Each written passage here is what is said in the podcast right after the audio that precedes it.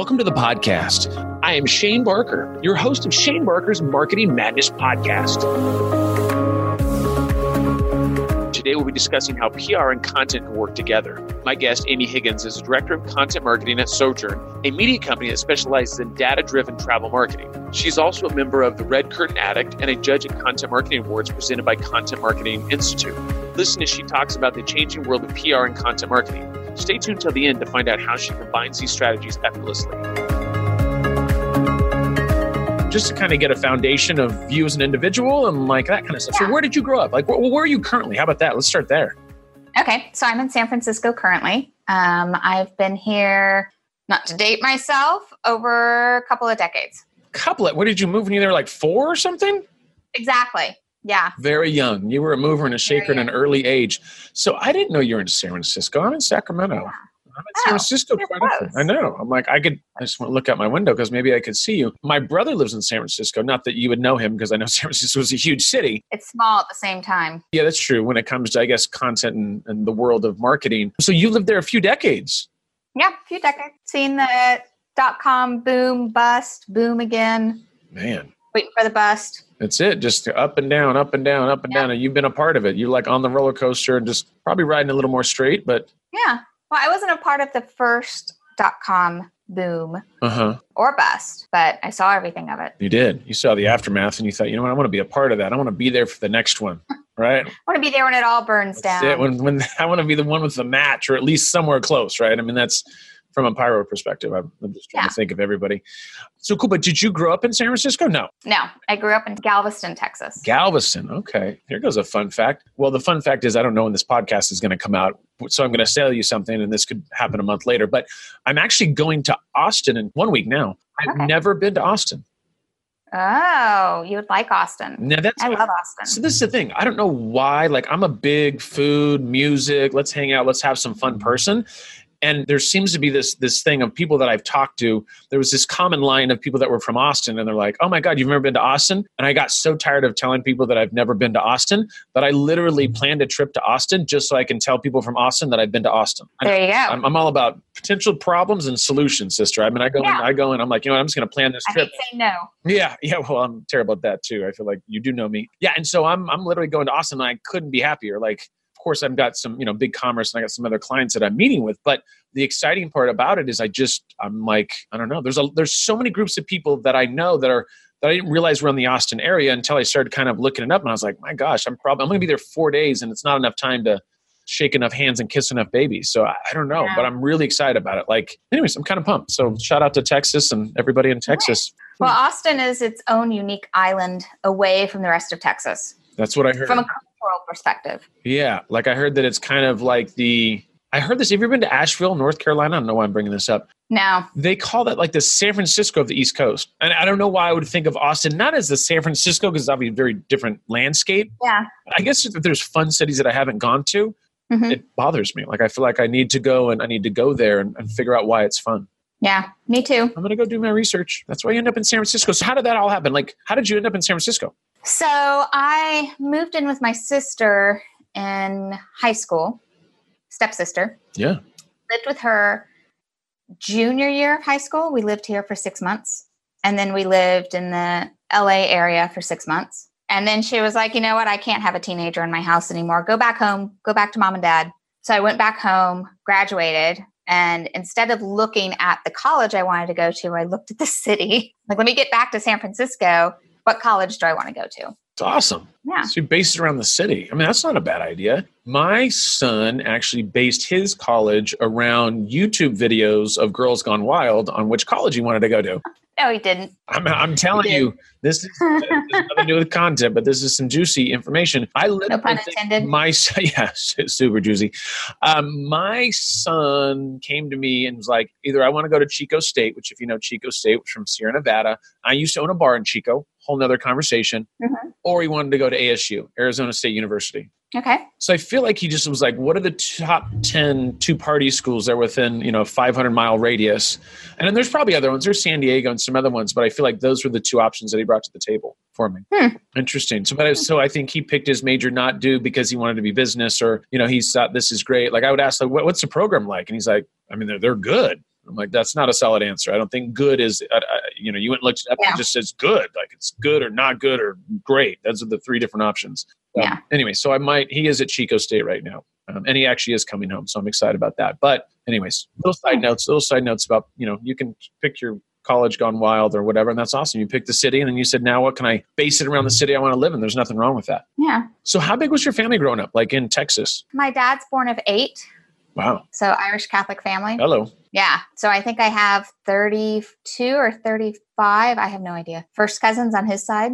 Good lord. And then my mom was born of three, and I have three cousins on that side. Isn't that funny? It's like one side's like Yeah. three, and the other one's like 500. Yeah, exactly. the Irish Catholic. That makes sense. So it's funny. So I'm Irish. My wife's Italian. But we don't have like thousands of kids that we know about or like all these relatives. We got a good amount, but nothing like that. That was you guys were they were putting in work. Yeah. Definitely the population thing increased because of them. So tell us an interesting fact about your family, like something growing up that we wouldn't know. Obviously, it has nothing to do with content, but I'm just kind of intrigued by your Texas upbringings. So my grandmother on my dad's side, and I recently found this out like within the past couple years. Mm. She came over with my grandfather from Ireland. I don't think any of the kids were born yet. And then she went back home. Granddad was like, go home, see if this is what you really want to do. If you want to go back home, great, I'll come back over. And you know, go home back then wasn't like, oh, I'll just hop on a plane. No, you weren't taking Bart. Yeah, it's a two week Yeah. rough boat ride. Yeah. She went home. I think she was there maybe three months, and she said, Nope. She came back. She was eight months pregnant, seven or eight months pregnant. And she's like, Nope, coming back to coming back to live here. This is it. But the funniest thing wasn't that she came back pregnant, was that she smuggled in whiskey in her petticoats. What? See, that's God, Mhm. I, I want. Is your grandma? Is she she's still around? no. Oh God, I would want to meet her because that's my kind of woman. I mean, not that we would need Yeah. or anything because I'm happily married, but that's awesome. So she was yeah. bringing back the whiskey. She brought back the whiskey. So Galveston set up like an historical, they have their own historical society and they set up an immigration port historical place. And my mother and my brother were walking through it. And my mom's like, hey, that's your father's family. And it's stated on there, you know, Miss Higgins or O. Higgins at the time brought in, smuggled in whiskey. Was that her mafia name, O'Higgins, or was that her? No, that's the Irish name. Ah, my grandfather dropped oh, the O. Gotcha. Just so that he wouldn't, people wouldn't know you were out. Irish. Yeah, they were like, "Hey, take out the O, and nobody will know." So this is what's funny. So my wife's family, once again, has nothing to do with content, but that's we're going to deviate. My wife's family came over as Patalucci, and then they didn't want it to be Patalucci because they were like, "Hey, we want to be American." I'm assuming this is the Mhm. story, and so they made it Padlock, and they're like the only Padlocks in the world because there's no Huh. like Padlock, like it's like P A T T A L L O C K. So, anyways, they're the only Padlocks in the world, even though their last name is Patalucci. So it's interesting that when you Ellis Island or wherever whoever came through and how they kind of Yeah. changed things a little bit.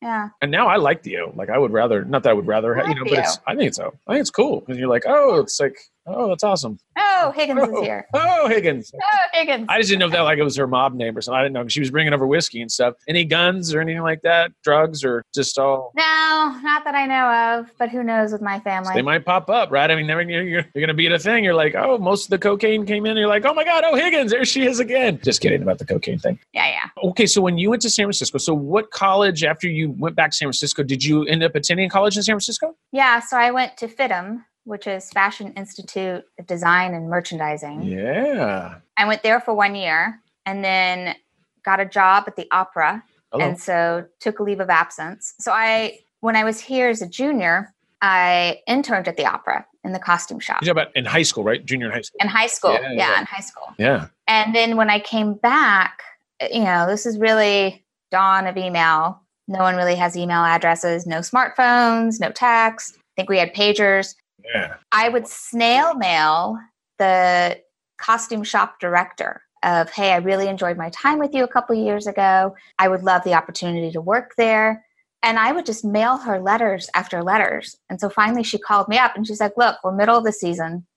Come in, we'll do your interview. Just stop mailing me. So was that before or after they filed the restraining order? Was that or did they already have that in place or was that You know, I, I don't know if they ever put it in place. I think there was always the threat where they kind of dangled it out in front. I like it. You're, you're like, listen, I'm, you're gonna hire me. Like, I promise. You're gonna hire me whether you like it or not. You yeah. will, because I'll just the stamps are. I can I can do this all day, lady. I can I can send you letters all day. I think it's awesome though. It shows perseverance and it shows. I actually I have a few friends and, and I've actually done that myself. Like where it's like I'm just going to keep hitting you up until you Mm-hmm. give me an. I mean, because it also I think if I was an employer, that also looks at somebody that's really serious, right? Like obviously I'm serious because I'm like stalking you and writing you letters, right? And Yeah. for all the people that don't know what letters are, I'll explain that. We'll put something in the bio on the bottom what a letter is and how you write it and stuff like that. Because it's kind of an that's an old art form that we don't use anymore. Yeah. So now I was like, what do you mean? I would just send them a text message. I would WhatsApp them. Like, well, what does she mean writing a letter? It's an old form of like calligraphy and stuff. But we'll explain that later in the podcast. But so how did you go from the fashion industry, which obviously in San Francisco is I've always been jealous of like like my brother's style in San Francisco, even though it's very simple, but like you can tell people that live in San Francisco because they just always have a little bit of more swagger, I guess, right? In Sacramento, it's a little it's a little more not conservative, maybe a little more conservative, but I just I always, you know, the same thing with people in Europe when you see me like, oh, that guy's from Europe, like you know, oh, that girl's from Europe. It's like has that little distinct thing. Is that so? What what caused you to go into the fashion industry and then switch gears and go into marketing and communications? So, fashion was always a hobby of mine. Hmm. So, I've been sewing since I was 12, always made my own costumes in theater, drama, also in science club. And so, originally, I was going to go into biology. And then when I lived with my sister, she's like, you know, you really like this and you're really good at it. You should do it. And so that turned me from science to art. Yeah. And then when I was in school, I was doing fashion and then realized that everybody in fashion could be a little hard to deal with. It's a hard industry. Oh, who knew? Surprise. So I switched to textiles. And textile is really cool because it, it's mathematical, but it's also design. Uh-huh. And then I switched to a focus on interior design. So textiles fit for interiors. So that's what I finished with. But unfortunately, right when I graduated school, I became really sick. And so I was bedridden for about three years, disabled for a good 10 probably.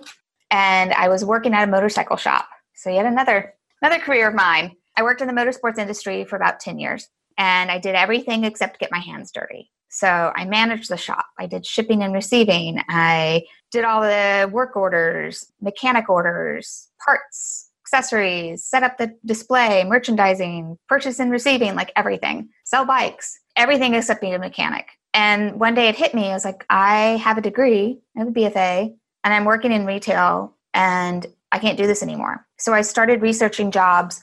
What would be the career path? And there's only like three or four career paths, really. So I researched those, see if I wanted to do it. And then I kind of had a come to Jesus moment Yeah. of like, what do I really like to do? What of what I'm doing now do I enjoy? And it came down to marketing. And so I actually went to night school at Berkeley for about two years to get my uh, certification in marketing. This is what I love about podcasts because you get these stories. Like you know, you it's I find it's how you just glaze over. You're like, yeah, I was sick for three years, or bedridden for three years, and sick for ten years. So, anyways, and then I'm running a, a, store. Uh, I'm a pretty much. I'm the you know the thing is you're like I'm more mechanically inclined than Shane will ever be is really what I heard, which is solely true because you probably would fix a bike and I'd be like, listen, I don't, I'm gonna have to go talk to Amy O'Higgins to, to go and, and, and help me with this bike. That's awesome. So how did that like? God, I don't know. I want to partly talk about being sick, not talk about that, but I mean in the sense of like getting through all that. Like to me, that's like, and once again, we don't have to go heavy into what that what, what's going on, but I think that's what did it take to get through that? I know once again, it's nothing to do with content, but I'm intrigued by that of like because you just seem you seem like a very strong individual. What I mean by that is like you seem like like I'm gonna go be in I'm charge of a motorcycle shop, which you probably didn't have tons of experience with that, but you're like, no, I'm not gonna take no for an answer, and I'm just gonna go do it. Have Yeah. that attitude. So like, tell me a little bit about how hard was it to do? There's, I mean, I guess I'm trying to figure out the mindset of you because you seem like Yeah. I'm gonna just go do it. I'm just gonna go to Berkeley and go do this, or I'm gonna go do this. You just seem I'm you know junior year. I'm just gonna go out to California. Like it's no big deal. Like it's it's a Tuesday. I'm kind of a uber perfectionist. Like I would be the one in school that would get a 99 and go to the teacher and be like, "Where did this one point come from?" Why? I was the people. I was the kid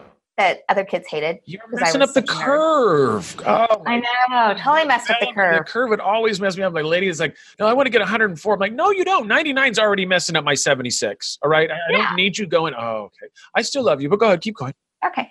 So then I think when you're sick, and I've seen the same things with friends of mine who have cancer or any sort of debilitating disease or life expectancy disease, it changes your mindset because you don't you don't have a choice. Ah. You know, when you have the flu, you're like, okay, I'm going to, you know, take a couple of NyQuil, go to sleep tonight, take a couple of Dayquil tomorrow, go to work, suffer through, keep going. Yeah. But when you have an illness for so long, you don't have a choice. You have to keep going. You know, it's do or die situation. Yeah. And so I think on the days that I feel good and the days that, you know, the years that I feel good, I'm just full steam ahead. Yeah. I'm like, yay, here it is. I can do this. But on the flip side, it also kind of tests your limits because you're like, oh, if I go to a 10, could I possibly go to an 11? And then you might go to 11, but it sets you all the way back down to two. And you're like, ah, that was the wrong move. Yeah. Yeah. Well, I love I love your perspective on that, right? Because I think I think life's all about perspective, right? You can look at Mhm. things, and I hate to say half empty, half full,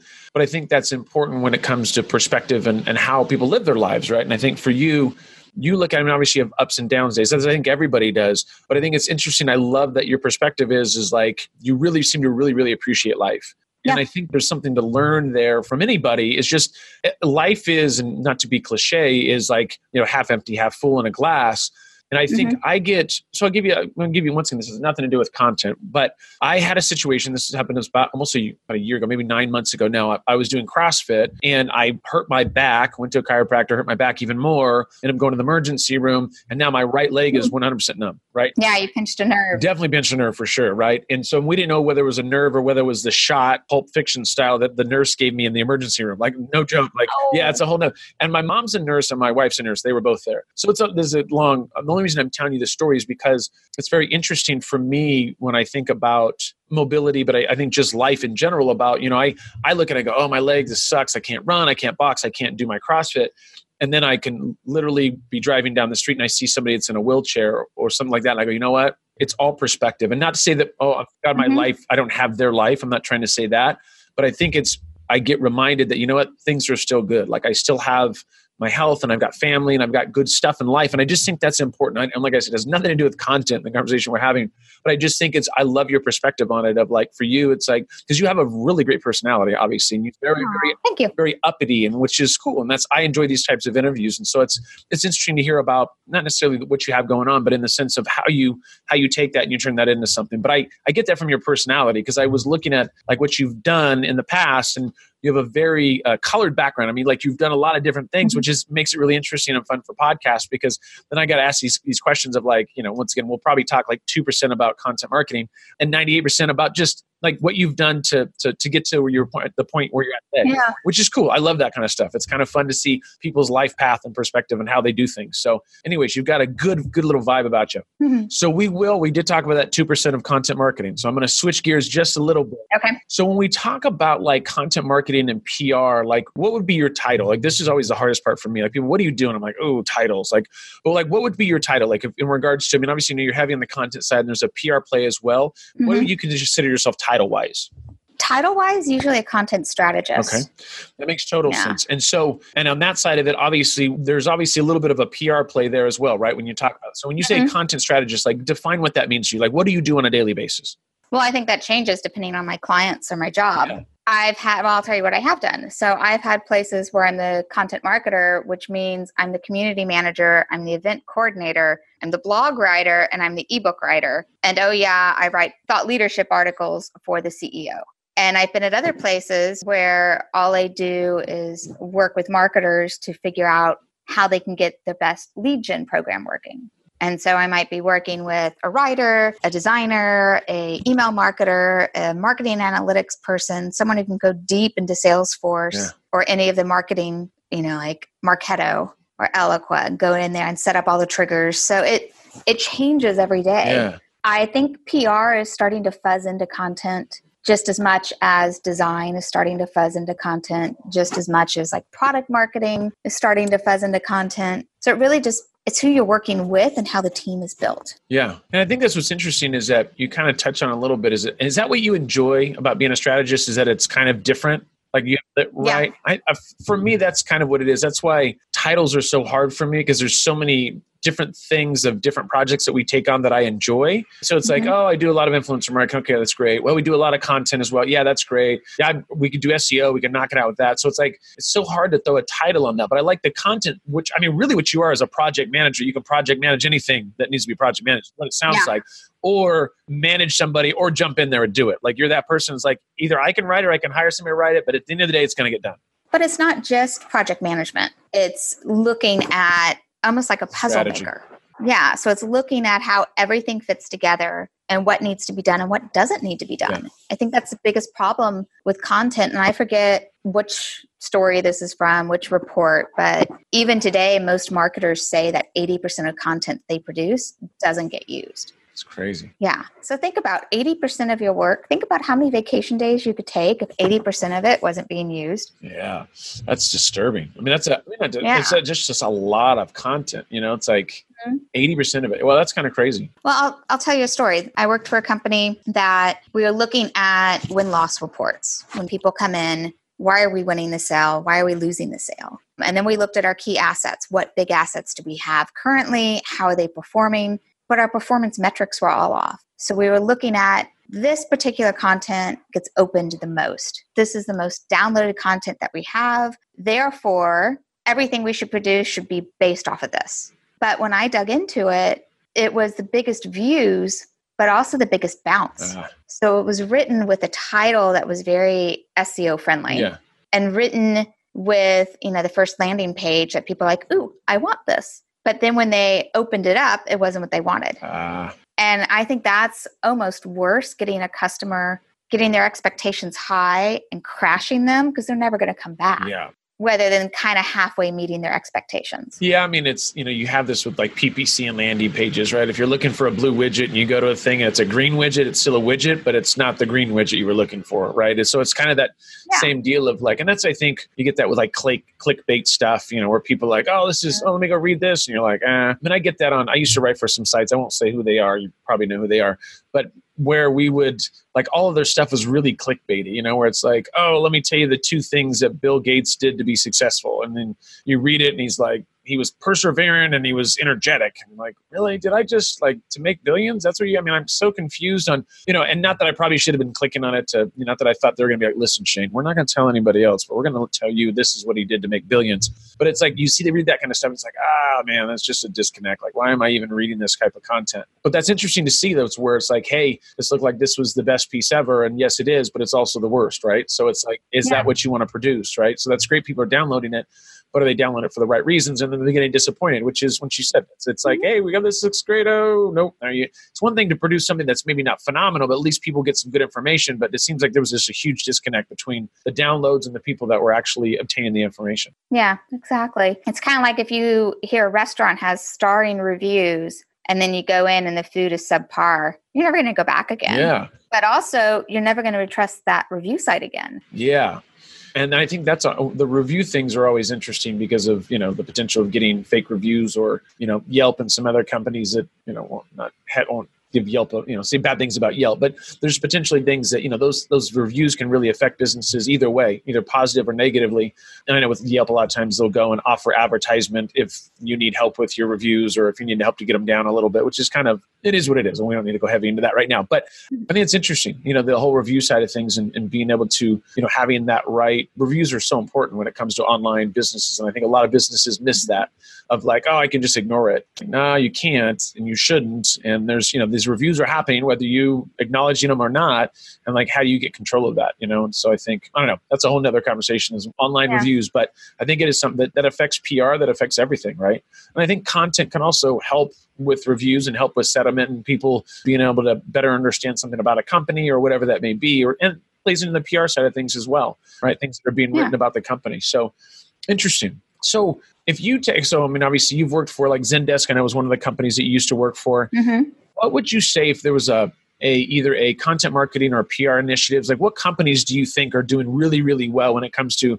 I would say content marketing, maybe even PR. Maybe there's some play with that, or maybe you know, maybe say, no, this person, this company's doing great with content marketing. They're doing great with PR. Is there anybody that stands out to you? So I always use the example of LinkedIn. Their content has grown up as as content marketing has grown up. I think you know they re- do really in-depth content for an audience like the marketer audience Yeah. the sales solution audience and they fit it all the way across the funnel i mean anytime i read their blog i find useful information Yeah. for consumer side i think nike does a really good job they catch on trends immediately they go beyond what we normally think of content like making sure that there's an app that you can track your exercise that they give you exercise hints they give you lifestyle hints so it's not just buy our shoes buy our clothing but it's more of a lifestyle by our brand Yeah, and I think that's a we've seen that change. I would say in the last. Well, I know I'll give you an example. So when we started writing the blog, my blog probably seven or eight years ago, our big thing was like let's just offer value, right? Like we don't need Mhm. to talk about Shane's services all day because nobody cares about my services, right? They what they care about is great information, and then I just happen to be there, right? Nike being that example. Hey, you want to do this? You want to? Hey, I want to track my whatever my steps. I want to track this. Well, Nike happens to be the solution for that, right? But what we're doing is going to educate you on what you do to be healthier and now naturally you sh- you're probably going to go to nike because you're on the website you're seeing all their stuff and there we go it makes total sense to go buy the product yeah so i think that i do love that and i think i always recommend it's it's a longer term play right we don't all have nike budgets but i think it's a longer term play of to educate the consumer and then let the consumer make the natural decision to come back to you if it makes sense right if you're writing content that's providing that Mhm. much value and it sounds like linkedin is a good example for you you start reading their content, you're like, God, every time I read some of their content, I'm pulling a little good little nugget of information, right? Yeah. Which keeps you coming back. And I think same thing with Nike, offering great information. And then when I'm ready to buy the shoe that taps into my wristband that does this and my headband, and so that I'm all connected and ready to go on my run and make sure I'm getting some credits for it, then you know, there we go. yeah then it works. I think that's a huge shift that we have to do with content is both on the b2b and b2c side that it's really about education and knowledge and you become the trusted resource. So it's not hey buy my stuff. It's more listen to me Yeah. and you don't want just like how you don't want someone standing on the street yelling at you you don't want a brand's content to stand on the street and yell at you we get what you do. We get the services. If we want to know about your services, and you have that accessible for them, but you don't need to shove it down their throat, right? I think that's the Yeah. that's the play. Is like, hey, when you're ready. The only downside for me with this, and we, we do this, and we always do with our clients, but is that you know sometimes people are like, well, it's like to produce that kind of content takes a long time, and this, that, and the other. It is a longer term play. I mean, I'll give you an example. Our site. I mean, I just this last year or two started like really i mean all my stuff is inbound now. So and what i mean by that is we spent i mean i spent how many years on my blog writing content and then developing the team out and now we're we're, we're seeing some really good stuff from it. So i think it's you know once again that is a longer term play but i think it's it's the right play right? I mean it's like i think it's a it's probably a it's a better way to go because people once again they want to find your product and service they can right? That, that's not that's Yeah. not the hard part. They know what you do. The good part is, is if you're obviously giving some great content you're a storyteller you got something going on there that you're keeping people's attention. Hmm And I, I think this stat hasn't changed for maybe five years, but SiriusDecisions always says that by the time someone gets to the I want to talk to a salesperson, or by the time they walk into a store or go onto a website to purchase something, B2C or B2B, they've already made up their mind 70% of the way. Yeah. And so having an outbound call, you know, and someone calling up, hey, do you want to buy it? And no one's, it's like the old vacuum cleaner sales guy yeah knocking on the door. No one wants it anymore. They want to go to, hey, Mr. Smith down the street. He knows how to clean anything. And oh, yeah, I need a new vacuum. So I'm going to go down to Mr. Smith and buy it from him. Yeah. Yeah. Well, and that's, you know, that plays into reviews. That plays into a lot of other things that go into that, right? To validate mm-hmm. your product and or your service of what you have. That's interesting. Yeah. I love that. So what would be free softwares that you can't live without? What are three of those that you think, man, if I didn't have these, life would be so much harder? Whew. So I've worked at many companies where I have zero budget. So I have That's to very low. yeah, I have to play around with what it is. I think having a CRM system, no matter which CRM system it is, is key. Yeah. Because you want to be able to track things. Having analytics is key, whether it be Google Analytics or Adobe Analytics. I was about to call it Omniture. I think it's not Adobe Analytics. Uh, either one, and I, I'm a GA fan, that is key. And understanding how analytics work and how things are tracked and what you need to track and what you don't need to track absolutely key And then across teams, I think there's always some sort of team collaboration thing that's key. And even with clients, like sending them a Google Doc where they can put feedback directly in it, or you can put feedback at the same time. I've managed teams where you send it to one person and they edit it, then you send another person, they edit it, and you send another person, they edit it. And by the end, you've got to take all that stuff and put it back and get it together, and it, it ruins productivity. The last one I would say, well, actually, there's two. So, depending on what you're doing, some sort of SEO tool. Rather, like Moz has free ones, SEMrush, SEMrush, their free ones go a little bit, but their basic plan is so inexpensive that it's worth yeah. it. I find doing keyword tracking and seeing what your competition is up to is always key. And then for social media, if you really want to look at your social media, having analytics there. I'm a fan of Sprout Social, it goes deep. You can track everything from influencers to hashtags to competitors to responding and posting all at the same time.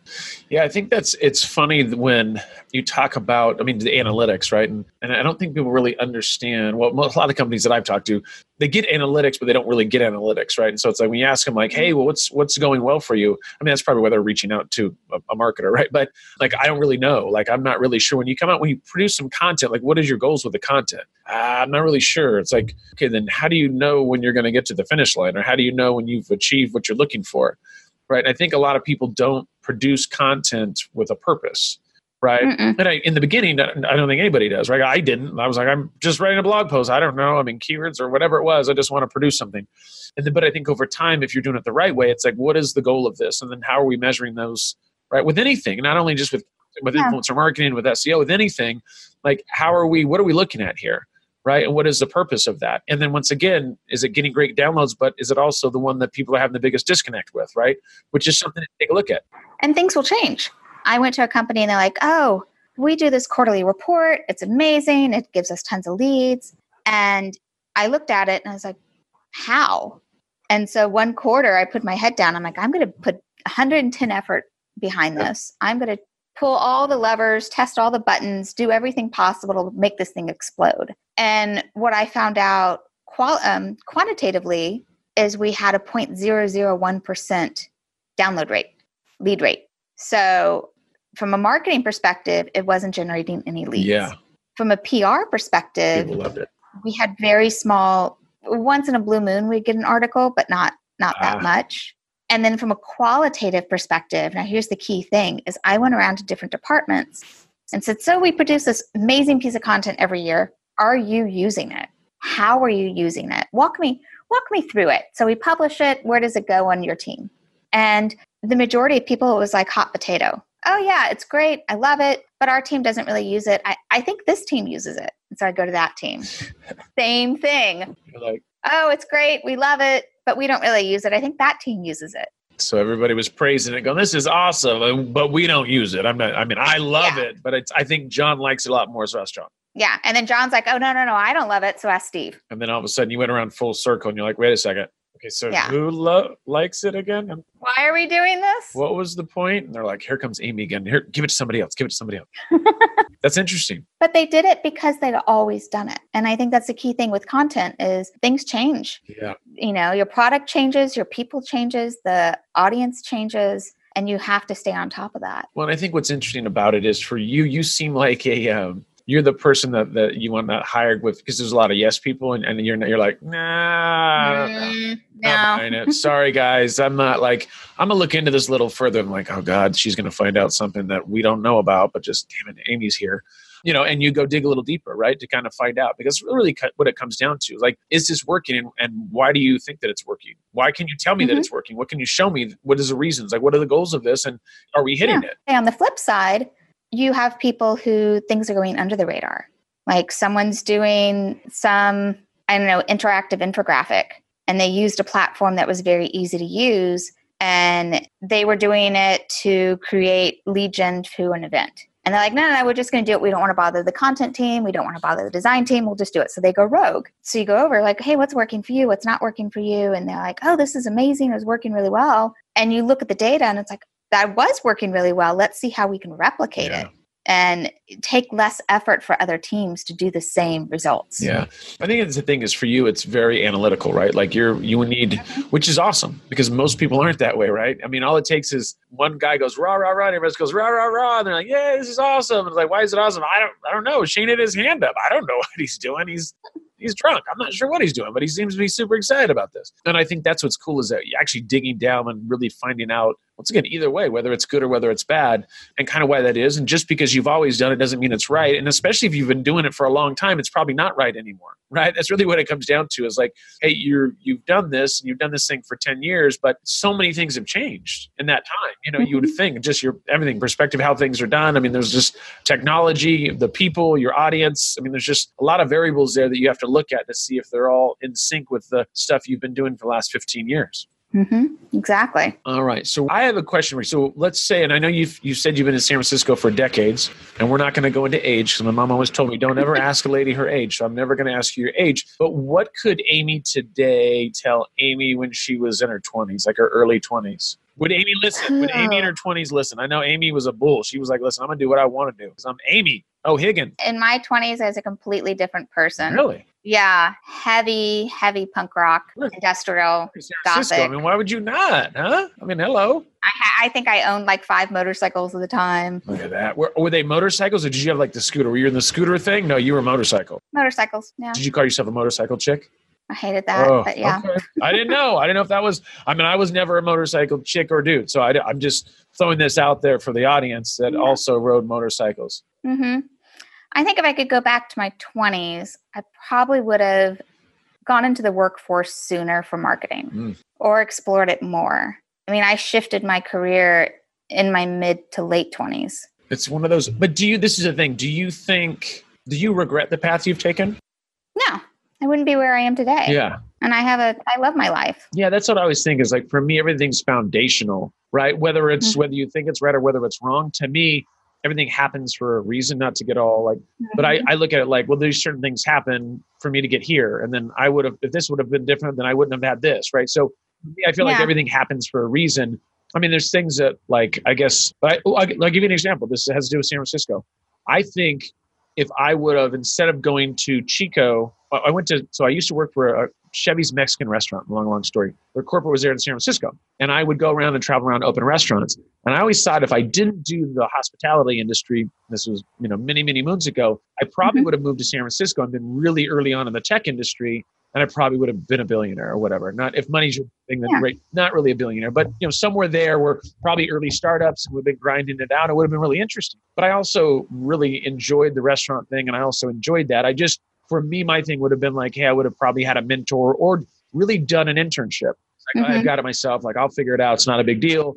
And that's what I did. And I think I, I probably had a number of years of learning that could have gotten, you know, where I could have learned all my stuff I need to learn in three months, five months, six months, instead of trying to grind it out on my own for 10 years or whatever it is. Yeah. So interesting. I just, I, I don't know. I was just always kind of intrigued by that. I kind of, that's why I want to ask people like, hey, what's the, you know, what would you have done? You so you would have jumped into marketing a little earlier. Yeah. Or I would have done the other route and skipped fashion altogether and gone into science. Sometimes it, it makes me wonder like if I went back in my high school years and you know went into science and went in it was right when the um, and went into neurology or genealogy genetics i was really interested in if i went back and did that what sort of life would i have today what would be different would you now i have a question for you would you label yourself a nerd back in the day oh yeah definitely. Isn't that so crazy? Because now nerd, like for me, I'm like, that's cool. Like if somebody's called me a nerd, yeah. I think that's awesome. Like I, I don't think I was necessarily a nerd when I was like 120 grams in total weight. Like I was just a, just a, I looked like I need to be fed every day. I was just a shri- just a shriveled little thing. But I think it's interesting of like that whole transition from like being nerd and being all this, and then you know most of the time like my son was like, oh that kid's kind of a nerd. I'm like, he's probably going to be your boss. Like be very mm-hmm. careful of of like you know who you call a nerd because you're probably going to work for his company one day. So, anyways. Well, I there was a guy. Sorry, I also ran nightclubs. Uh, of course, I mean, why would you not? Of course, let me add another career. And one of the nightclubs that I worked with, there was this one guy who would always be dancing in the corner by himself. And he was always kind of this weird, like little stalkerish, couldn't really tell, but he was nice. So I was always nice to him.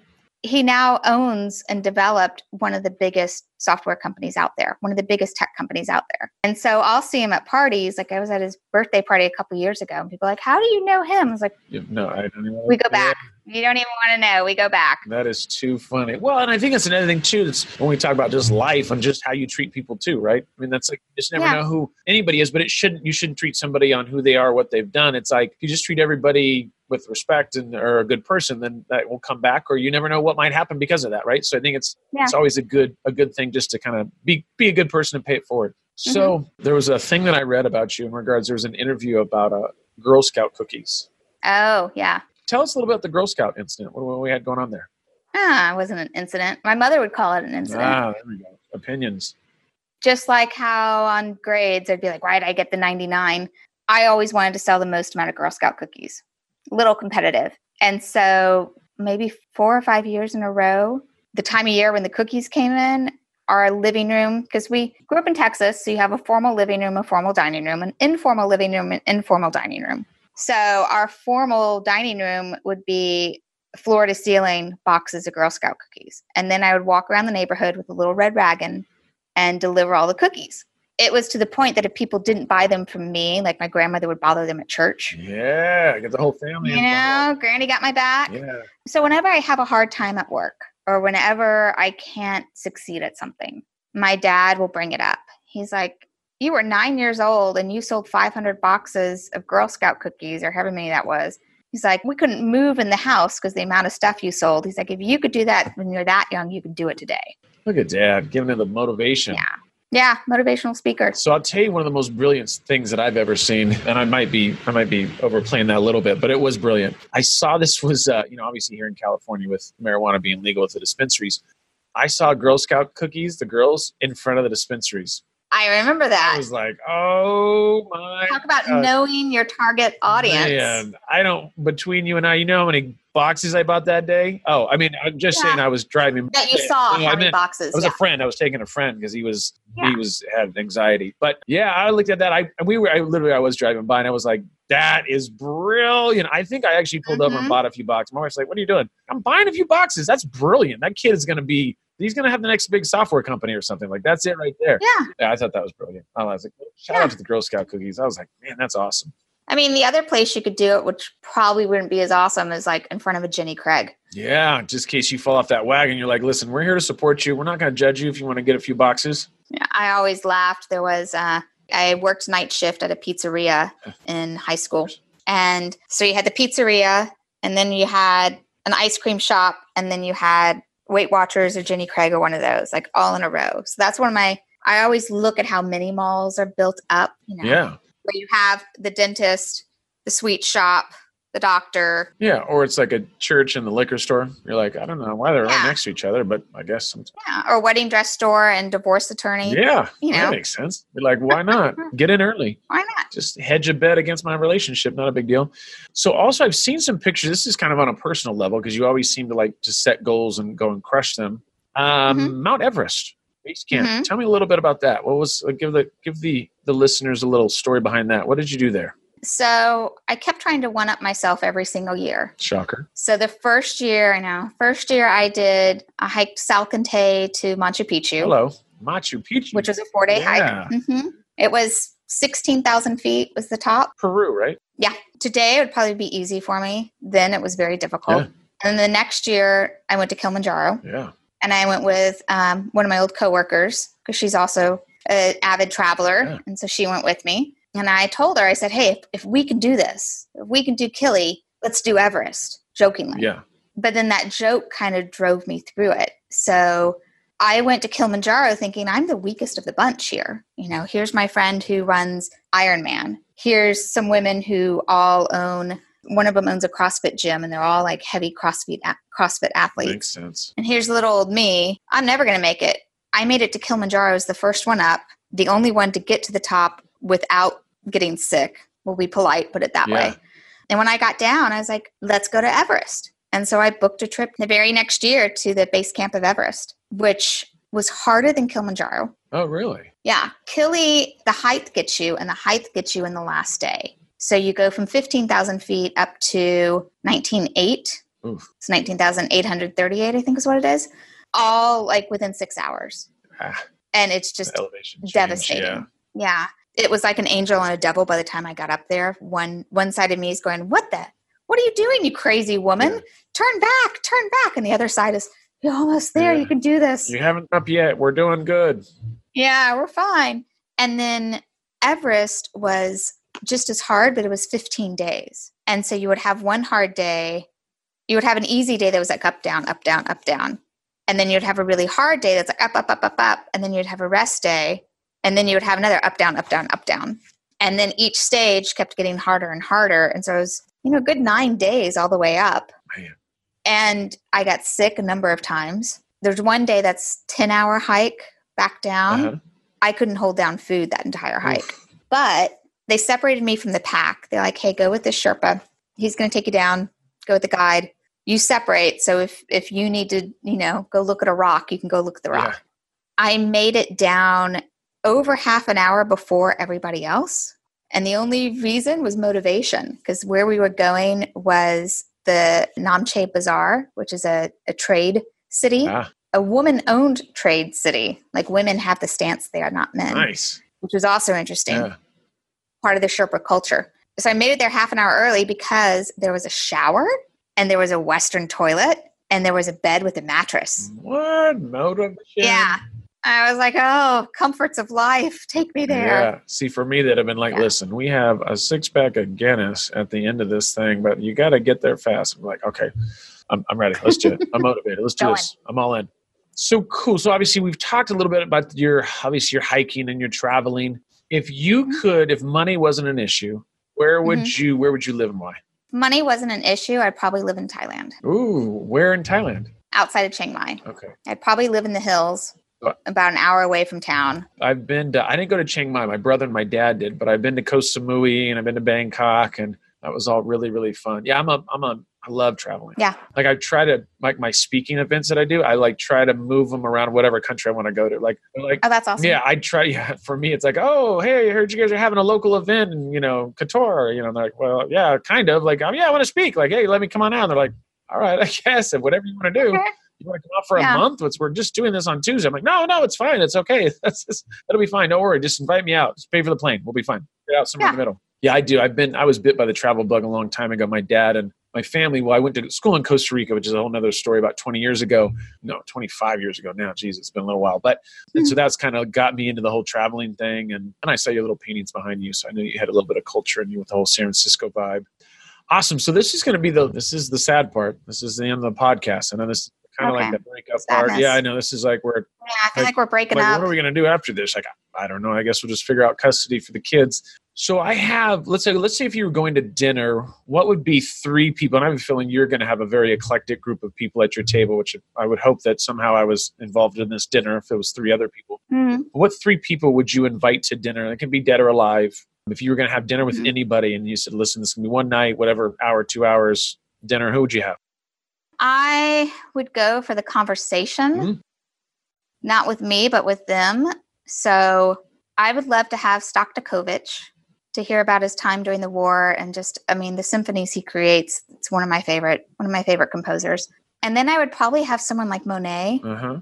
to look at someone from the arts and impressionist period because impressionists especially in paris they had this own little vibe Yeah. and this little tribe together and so to get that that would be really interesting and then i think i would do someone that's a little newer like martin luther king or someone who's trying to drive change in civil society yeah I could I I wouldn't have guessed those exact ones, but I knew that yours would have been like these like oh from these like yeah like I want this person from here and then this person from this era I want to know. I could have guessed that. I could have guessed. You're a very interesting individual, Amy. This was an awesome interview. I think taking the time today, of course and I'll have to reach out to you when I come out to San Francisco and I'm holding little Noah. I'll, maybe we'll come out and have a coffee or something like that. definitely yeah Awesome, Amy. Well, thank you so much for the interview. If anybody needs to get in contact with you, what's a good way Mhm. to get in contact with you? Twitter or LinkedIn is always really good. Um, and my handle on both of them is Amy W. Higgins. Not O Higgins. Not O. Higgins, W. Higgins. Um, well, cool, Amy. Have an awesome rest of your day. Thank you so much for the interview. You too.